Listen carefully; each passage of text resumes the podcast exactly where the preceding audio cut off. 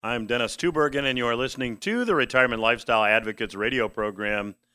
Glad you decided to listen in today. Hey, joining me on today's program is commentator Mr. David McAlvany. David is the president of McAlvany Financial. I know you're going to enjoy my conversation with him. And if you're a new listener and haven't yet requested a copy of my recent book, Retirement Roadmap, uh, the book was recently an Amazon number one bestseller. Thank you to all of you that supported the book. I'm very appreciative. But if you've not yet gotten the book, I'd like to send you a copy because I believe it contains some very important information. It talks about the revenue sourcing process that has been designed especially for today's economy to help aspiring retirees achieve, help them achieve a secure, possibly tax free retirement in today's economy. If you'd like to get a copy of the book, all you have to do is go to roadmaptoretirementbook.com. That's roadmaptoretirementbook.com and let us know where to send the book, and we'll be very glad to get you a copy. Now, inflation seems to be one of the lead stories, at least economically speaking. There's no shortage of news today. But really, almost unnoticed and certainly underreported is the fact that worldwide debt levels are now at record levels. Reuters reported that global debt levels are now at $300 trillion. $300 trillion in debt worldwide. Now, it doesn't take an economist to realize that when there is too much debt to be paid, some of it won't be paid. That means the lenders lose money as it disappears from the financial system. Now, it's important to understand this because in today's economy, money is debt. That's a difficult concept to get your arms around, but money is debt. In 1971, as we've talked about here on the program many times, the direct convertibility of dollars for gold stopped.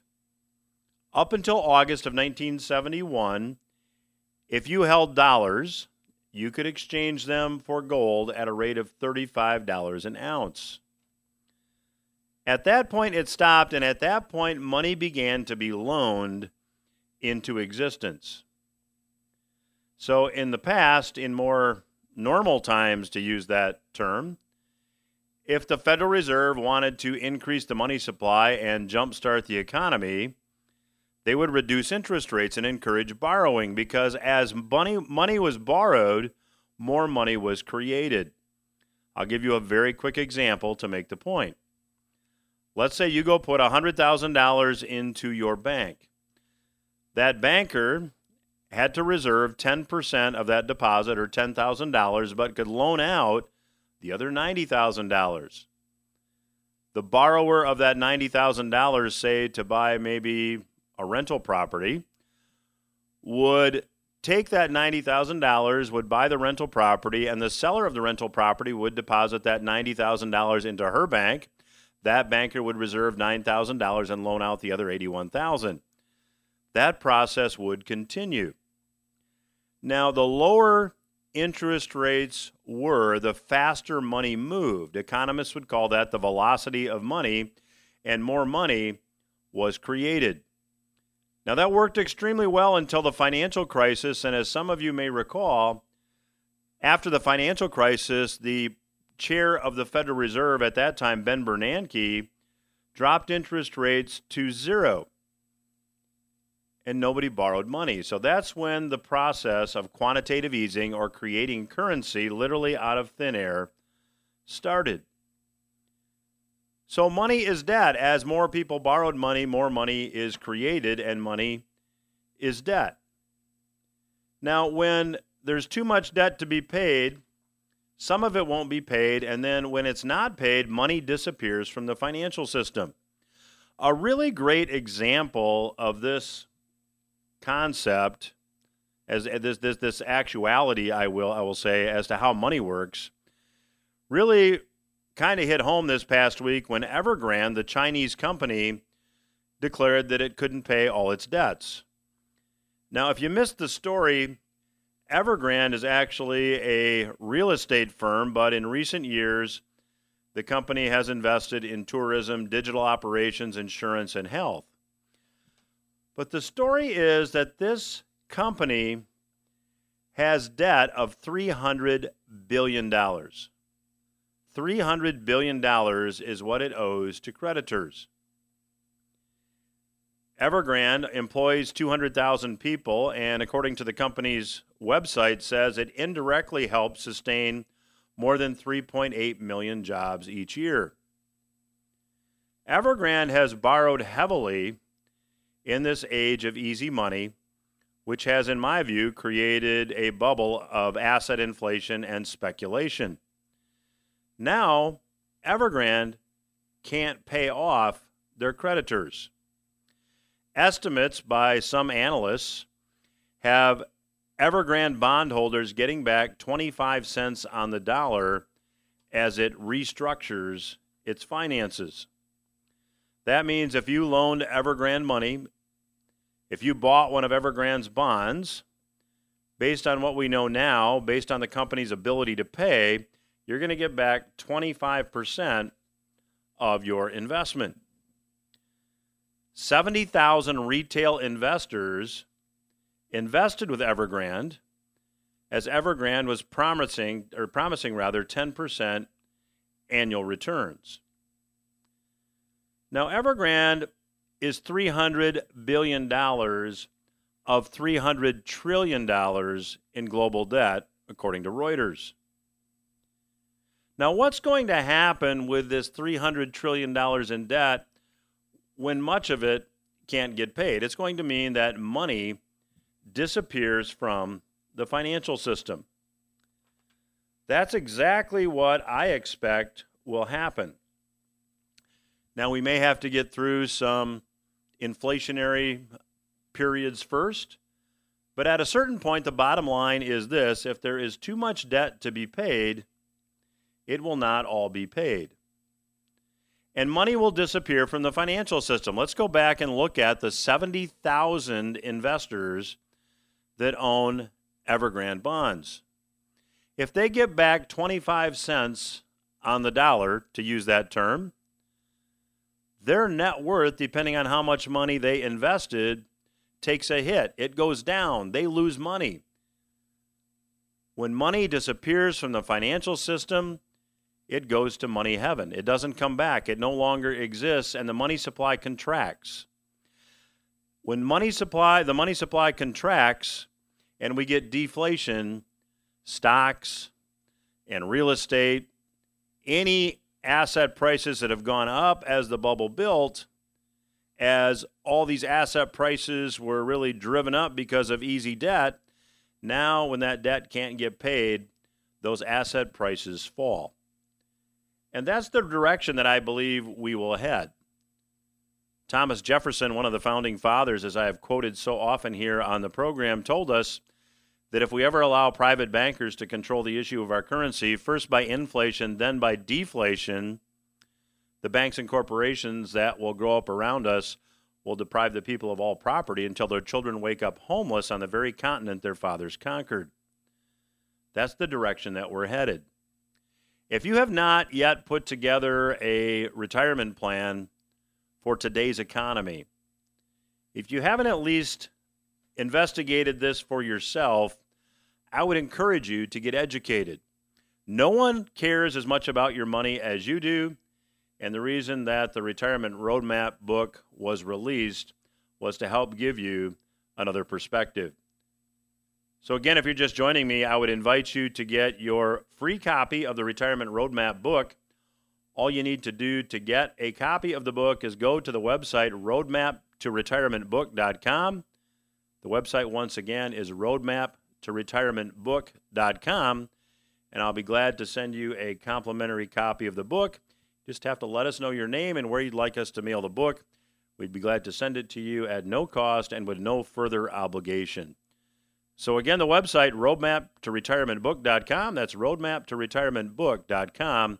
I'll be back after these words with my special guest today, Mr. David McAlvany. Welcome back to RLA Radio. I'm your host, Dennis Tubbergen. I have the pleasure today of chatting once again with returning guest, Mr. David McAlvany. David is the president of McAlvany Financial, and uh, he is. Uh, you can get his weekly commentary at weeklycommentary.com or McAlvanyweeklycommentary.com. Um, I love his perspective and looking forward to the conversation. And uh, David, welcome back to the program. Dennis, great to be back with you. Well, David, let's start. Uh, you know, we had talked uh, when you were on the program about a year ago that uh, Fed policy would, you know, perhaps lead to inflation. Uh, seems that the inflation genie is now out of the bottle, to use that term. Um, what, where do you see things going from here as far as inflation goes, and, and, and what would you say the real inflation rate is? you know, you have a couple of factors impacting inflation. Certainly, Fed policy is one of them. And then, of course, the fiscal spending that we saw as a result of COVID, that acts as sort of a force multiplier for the amount of liquidity that's in the system. Now you're talking about money that's not strictly in the financial universe, but also in the broader economy. So fiscal policy becomes another major addition to to that. And then there's the unintended consequences of the shutdown for our economy, where you know folks got to stay home um, and were paid to do so, and did do some spending while at home and added to their savings, uh, but are not real keen to get back to work. So now now we've got actually some product supply chain bottlenecks, not only from our, our, our foreign trade partners, but we're having a hard time getting even vegetables from and, and, and, and meat and processed foods from our plants to the grocery store, and you're beginning to see sort of these, these manufacturing bottlenecks as well, which are going to drive up prices. Labor costs are up, um, logistics costs are up, transportation costs are up. All of these things get factored in at some point. The two big factors, of course, are Fed policy and and U.S. fiscal policy. Um, but now, again, post COVID, it is really interesting to see how the breakdown in some of the supply chains have added to that. And and you've got folks like 3M who are you know telling us that yes, it's a very big deal, and and they've tried to reprice all of their goods to reflect an increase in costs that they're experiencing at the producer level, and they're still not keeping up it's shocking how fast the inflation rate has come up in, in, in the CFO's opinion there at 3M. FedEx just this last week was saying the same thing. You know, our results for the first quarter reflect higher operating costs. We're incurring them during uncertain and challenging operating environments this is the deal. If you have it at the producer level, if you have it at the at the manufacturing level, if you have it at, at the company specific level, ultimately the individuals like you and me are going to be paying even higher prices. So uh, transient is not the word to use. Uh, permanent probably isn't either. But for an extended period of time, we're going to be dealing with some version of inflation or, shall we say, even stagflation. So, David, in your opinion, uh, to what extent is the current you know price inflation that consumers are experiencing uh, to how much is attributable to Fed policy? How much is attributable to uh, you know fiscal policy? And maybe that's not a fair question but what's your take? Well you know we got to see Fed policy on display from 2008 to you know, well, through the current mm, time frame, and in very little inflation was drummed up. In fact, they had the two percent inflation target, and they never could hit it, never could hit it, never could hit it. And basically, the problem was they were creating a tremendous amount of liquidity, but it was being distributed to financial players. And the financial players weren't putting it into the broader economy. They weren't putting it into my pocket or your pocket. Think about it this way if I have a credit default obligation in my right pocket, how does it get spent exactly? Well, it, it doesn't real easily. But if I've got a thousand bucks in my left pocket, my literal left pocket, I know how to spend it. And that's the that's the difference between the Fed policy of the last decade, which has created a tremendous amount of liquidity for financial players and has put a lot of of, of leverage into uh, again strictly the financial markets without a spillover really into into the larger economy. Now, with fiscal policy playing a bigger role and and and money being generated uh, and handed out, this is this is really where it's become highly inflationary because a thousand dollars in my pocket, your pocket, and everyone else's pocket times three hundred billion, all of a sudden is real money. It's trillions of dollars, that are circulating, and you have new problems. If you go to the bank, the bank would say, We don't want your money. We don't want your money because we don't have any loans on the other side of the equation. We have too much money in Joe and Susie Lunchbox's left pocket, and we, we can't take it in deposits because we have no place to take it. We, we, we have no place to actually lend it out anymore.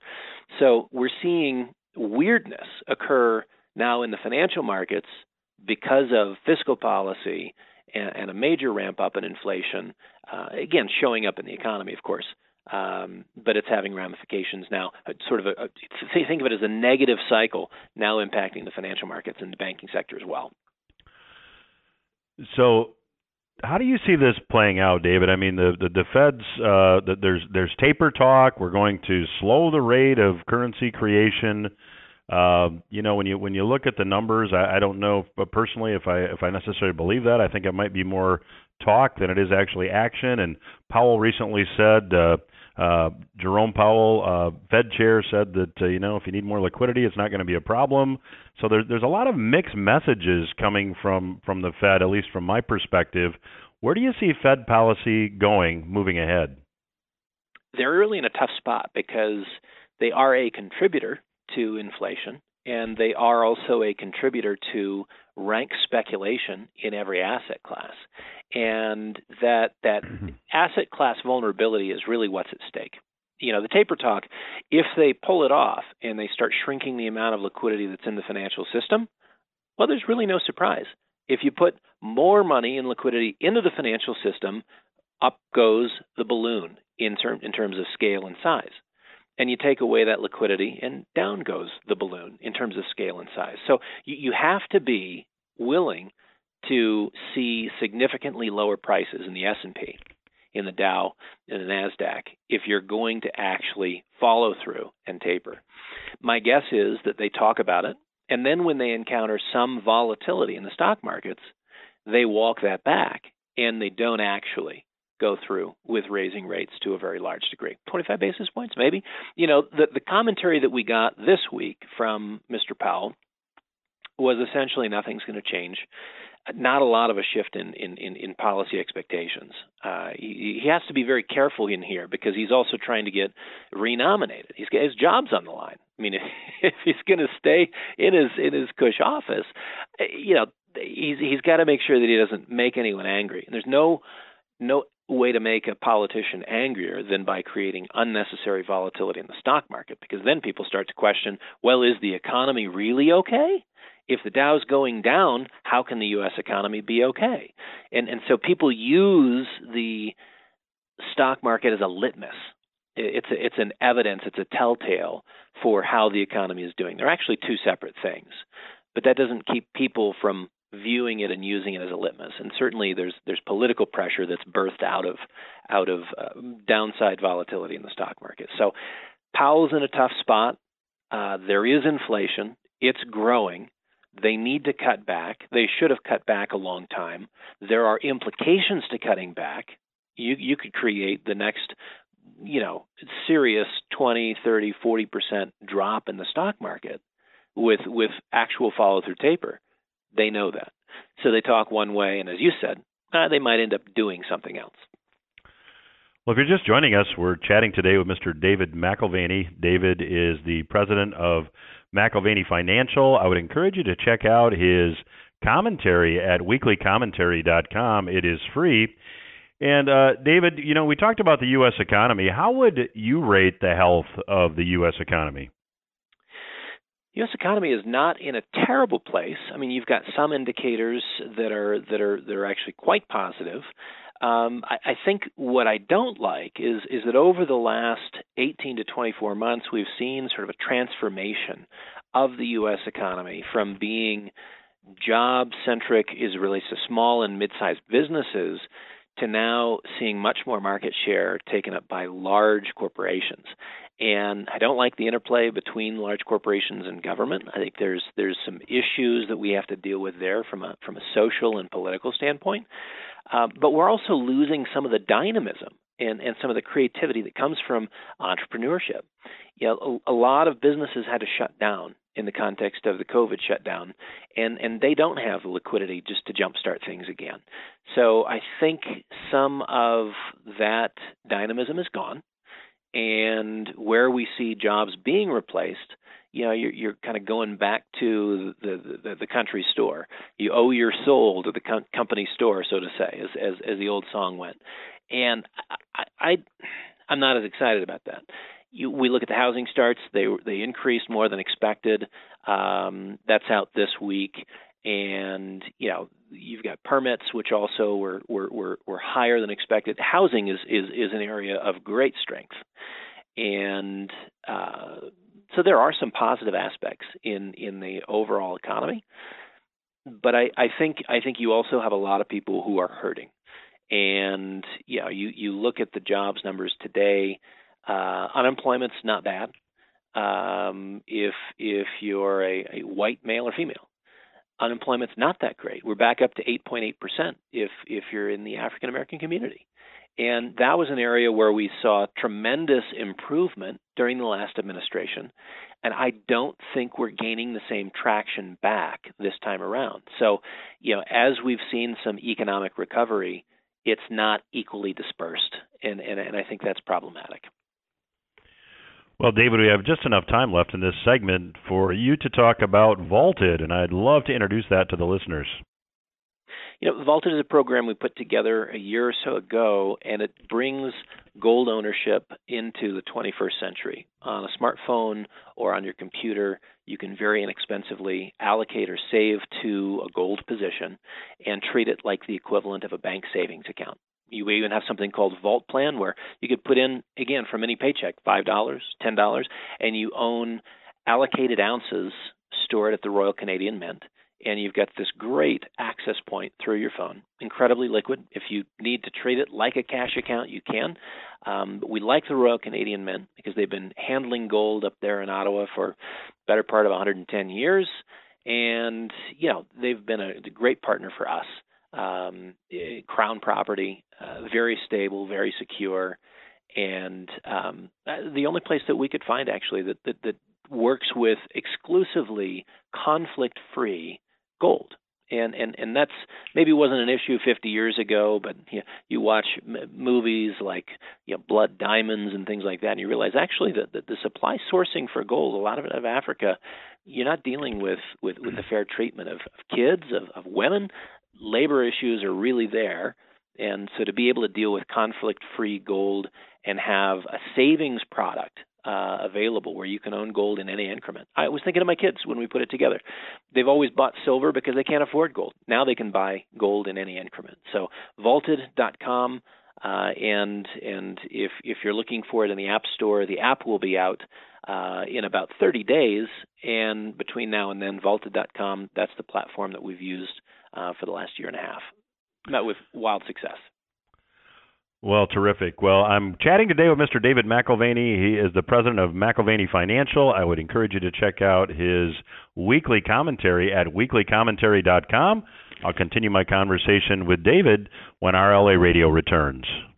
I'm Dennis Tubbergen. You're listening to RLA Radio. My my guest on today's program is Mr. David McAlvany. He is the president of McAlvany Financial and I would encourage you to check out his weekly commentary at weeklycommentary.com or McAlvanyweeklycommentary.com.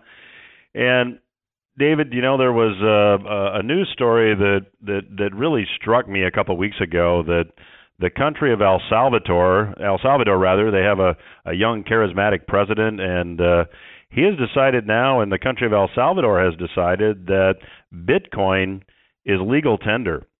What did you think about that development? You know, I think certainly there's wider adoption of Bitcoin cryptocurrencies, and, and that's a trend that will continue to play out.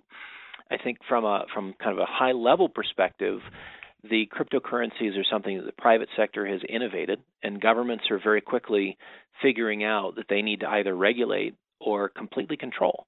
And you know, as, as we've read some of the the, the, the thought influencers uh, back in policy circles back in D.C. That certainly has been the trend. You know, look, let's let these guys create something new and different, and and if we have to, we'll regulate it. If it really takes off, then we'll just take it over. And, and I think to some degree, it's it's it's a, an indication of where the cryptocurrencies are going in terms of regulation and control, and not actually uh, you know the original vision of the cryptocurrencies, which was sort of a uh, you know a wild west of of uh, individualism and free expression, um, where you can go and do what you want to do without necessarily anyone uh, saying anything about it. So some of some of that wild west is is going to go away. I think the sheriffs in town, uh, certainly in the U.S., Gensler wants to bring regulation to cryptocurrencies through the SEC. And so I would look at El Salvador not, not as necessarily an example of progress, um, but as a move towards where cryptocurrencies might have gone inevitably if they scale to a certain point. No government wants to lose the franchise on creating their own money, so they might have to actually take over this new innovative product. Well, David, I think I know how you're going to answer this next question, but there are those out there that say cryptocurrencies are the new gold. What would David what would David say to that opinion? You know, I think this week serves up a great example. You know, we had significant uh, concerns in China in the Chinese credit markets. You had one particular property developer, 300 billion. Uh, they, they had 300. They have 300 billion dollars in debt.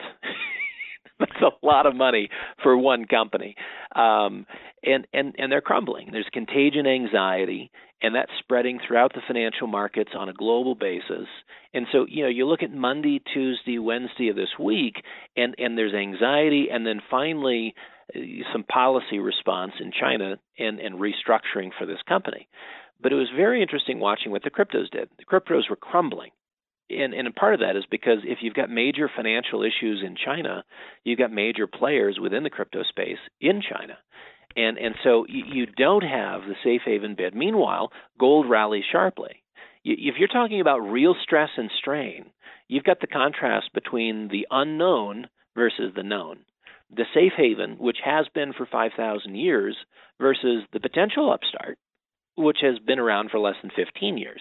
Now, we don't have enough time or experience uh, of, of various pressures that can be brought to the financial markets to know exactly how the cryptocurrencies or Bitcoin in particular would um, would behave, but we do have that data on gold. And so, for my part, for real money, um, I'm going to put my real money in gold and my lunch money in cryptos. And the real money is because I care about preserving wealth uh, for the next generation. And uh, I'm, I'm going to go on the basis of the larger data set. David, uh, you know, when you take a look at what metals prices have done, um, as inflation has really kind of kicked up a notch, we've seen metal prices pull back. How would you explain that?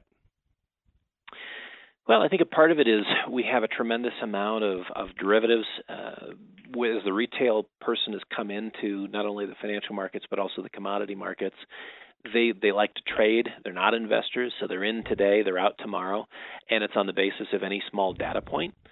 And you know, any asset class can be jerked around and pushed around on that basis. I mean, just to illustrate, we've got two trillion dollars in S&P 500 options that that traded on Friday. 2 trillion dollars worth of call options. Think about that. I mean, th- th- those are numbers that have never been registered in the history of the equities markets, right? And and and that's a that's a sign of not only tremendous speculation but also retail investor involvement. Now, good news comes out or bad news comes out, that's a tremendous amount of pressure that comes into uh, either upward pressure or downward pressure on the S&P 500. Now you've got all these knee-jerk responses that occur within the commodity space as well. And I, and I think you see the same play. If the dollar's up, gold is down. If if if the dollar's down, gold is up. And and the amount of leverage that is in the markets today makes for very short-term volatility, um, very high volatility in the short run.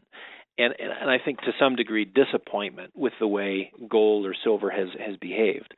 I think as you back away from the short term trades and you see how gold has trended, um, it, it's done just fine. It's done just fine. We're we're in the 1700s.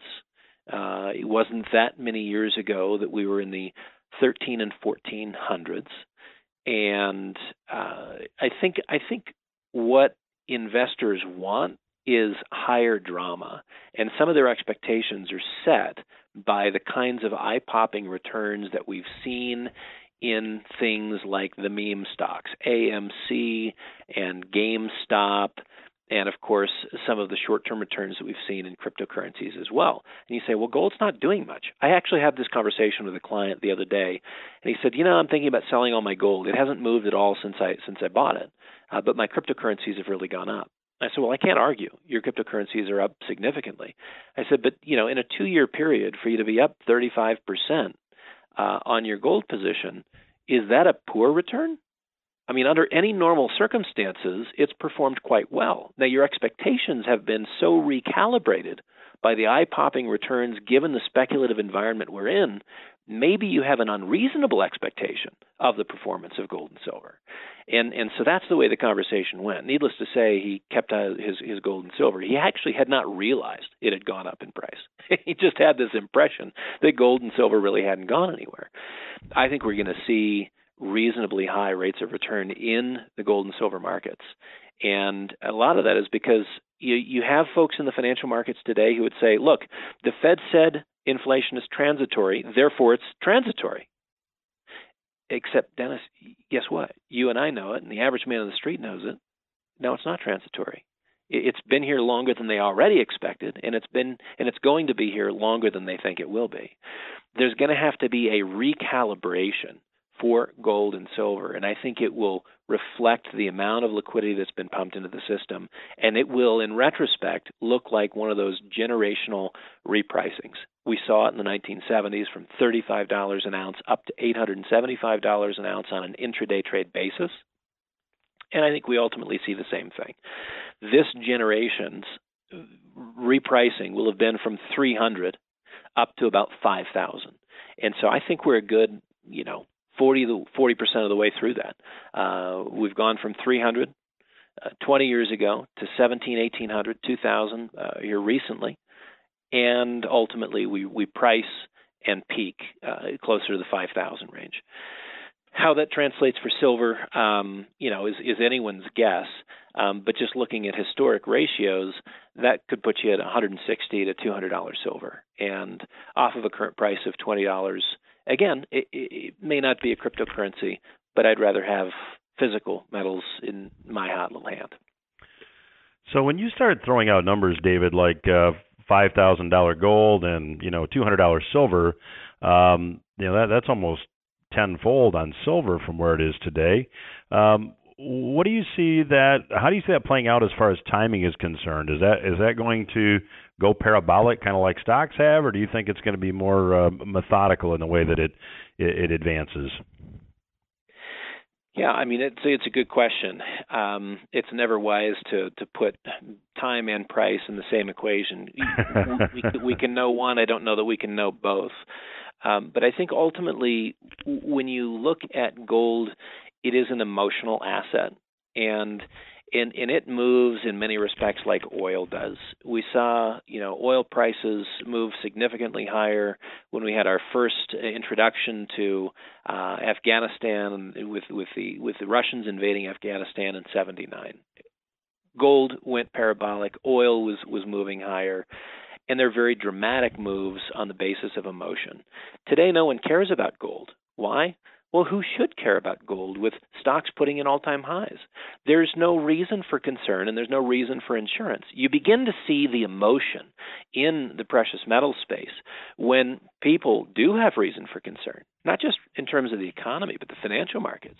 You know, if, if the Dow's 30 or 40 or 50% lower than current levels, along with the S&P and Nasdaq, you begin to see an investor class say, "Wait a minute. What is going on here?" How do I protect myself?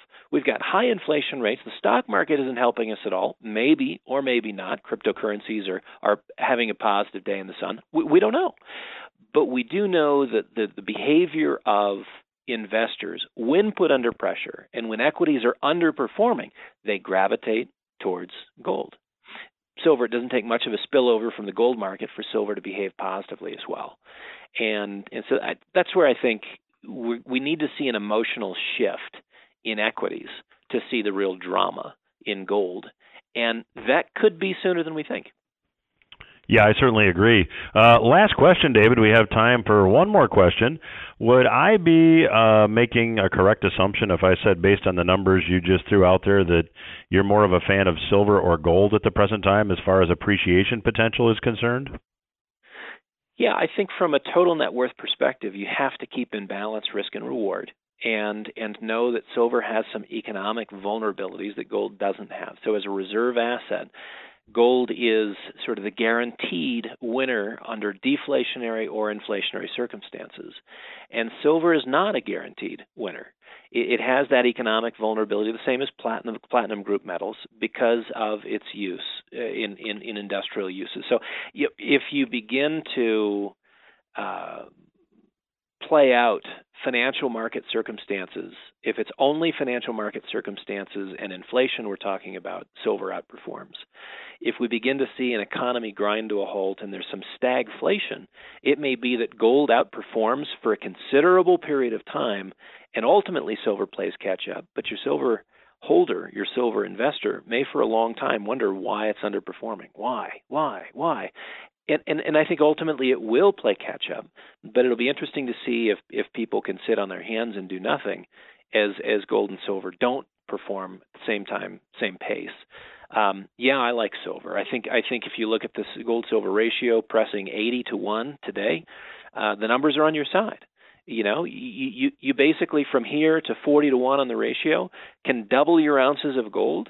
Compounding ounces is what we do breakfast, lunch, and dinner. That's what we do as a company. We've been in the metals business for 50 years. And one of the ways that we distinguish ourselves from our competition is being able to navigate bull and bear markets with a hard asset portfolio and using some of those ratios and premium trades are really effective in terms of gaining an advantage. So I, I still have to take an agnostic view and say, look, the ratio is 79, 80 to 1, roughly today. You should be heavier weighted to silver than gold, but I would not neglect gold and I would not do an exclusive positioning in silver because, again, there, there's circumstances that can mitigate against silver's performance. Well, my guest today has been Mr. David McAlvany. Uh, the website is weeklycommentary.com. David, thank you for your time today. We uh, always enjoy our conversations. I know the listeners do as well, and I'd love to have you back down the road. Look forward to it. Yeah, at weeklycommentary.com, you can subscribe for free. We'll send it out to you weekly. And vaulted.com is where you can kind of get to know one of our many service offerings, but a great savings tool, phenomenal savings tool in a period of, of dollar and currency devaluation. Well, I would encourage the listeners to check them out, and we will return after these words. I'm Dennis Tubbergen. This is Retirement Lifestyle Advocates Radio. Glad you're listening in today, and thank you to my special guest on today's program, Mr. David McAlvany, for joining us and sharing his perspective. You know, doing retirement planning the way you maybe would have done traditionally may cause you to fail in reaching your retirement goals. Stocks are extremely overvalued.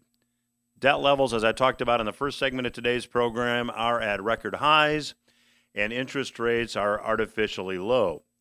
To that end, on today's program, I'm offering anybody who would like to get it a copy of my most recent book, Retirement Roadmap. The subtitle to the book is How Many Aspiring Retirees Can Use the Revenue Sourcing Process to Achieve a Secure, Tax Free Retirement in Today's Economy. To get a copy of the book, all you need to do is go to the website roadmaptoretirementbook.com. Let us know where to mail you the book, and we'll be glad to do that. You know, there's a lot of talk about are we headed for another recession? Are we in a recession? Uh, there certainly has been a bounce back in growth in the economy, but that is now rapidly slowing. Now, a recession, if you are to define it, is two or more consecutive quarters of declines in gross domestic product. Now, a depression is not as clearly defined, but it's understood to be a prolonged period of growth that is either below the long term trend or below potential growth. Now, during depressions, you can have recessions. Jim Rickards, who's a past guest here on the program, talked about this in an article that he published this past week. He said technical recessions can occur during depressions. There were two technical recessions during the Great Depression. The Depression lasted from 1929 to 1940, and the two technical recessions during the Depression lasted from 1929 to 1933, and then again in 1937 and 1938. But the entire period, from 1929 to 1940, was characterized by below trend growth high unemployment, and deflation. And keep in mind, as we talked about in the first segment today, deflation happens when there's too much debt to be paid. Stock markets and commercial real estate prices did not recover their 1929 highs until 1954, a full 25 years later. Now, Rickards contends we are in a depression now. I'll give you a bit from his article, and I'm quoting We are in a new depression now. Growth declined in 2008. The 2009 to 2019 recovery averaged annual growth of about 2.2%, well below the long term trend of 3.5 to 4.5%. GDP declined again by 3.4% in 2020, the steepest one year decline since 1946. Annualized growth for the first half of 2021 is 6.4%, but that is slowing quickly. The latest estimate for the third quarter of 2021 is annualized growth of growth rather of 3.7%. The December 2019 level of output was not recovered until July of 2021. Interest rates have de- been declining sharply. That's a sign of disinflationary expectations. Put another way, deflationary expectations and may be an early warning of a new recession in 2022. This is characteristic of a new Great Depression that can last for many years, Rickards writes. Once the inflation narrative fades and the disinflation narrative comes to force, we can expect a stock market correction as asset prices adjust to the return of an era of slow growth. Perhaps we saw the beginning of that correction this past week. You know, as I read that by Jim Rickards, I was reminded, as I mentioned in the first segment, of what Thomas Jefferson told us. He said, if we ever allow private bankers to control the issue of our currency, we will experience inflation followed by deflation. Rickards writes, once the inflation narrative fades and the disinflation narrative comes to the fore, that's when we'll see the correction. Now, there's also a study about economic recoveries after pandemics. And I don't have a lot of time to go into it, but the Federal Reserve Bank of San Francisco uh, partnered with outside academics, and 19 of the highest fatality pandemics since the Black Death pandemic in the mid 1300s found that it took 30 years for interest rates, growth, and employment to return to normal on average. We're living in a world that has changed.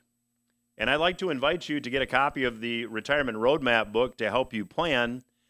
The book was a number one Amazon bestseller when it was released uh, this summer. And I would be happy to send you a copy of the book. All you need to do is go to the website, roadmaptoretirementbook.com. The website again, roadmaptoretirementbook.com. If you give me your name and let me know where to mail you a copy of the book, I'd be very glad to do that without any further cost, any further obligation. Uh, and I think the book will give you a perspective that I think you'll find helpful to planning in today's economy. So, again, roadmap to retirementbook.com to request your copy of the book. That's the program for this week. Hope you got something you can use. Have a great week.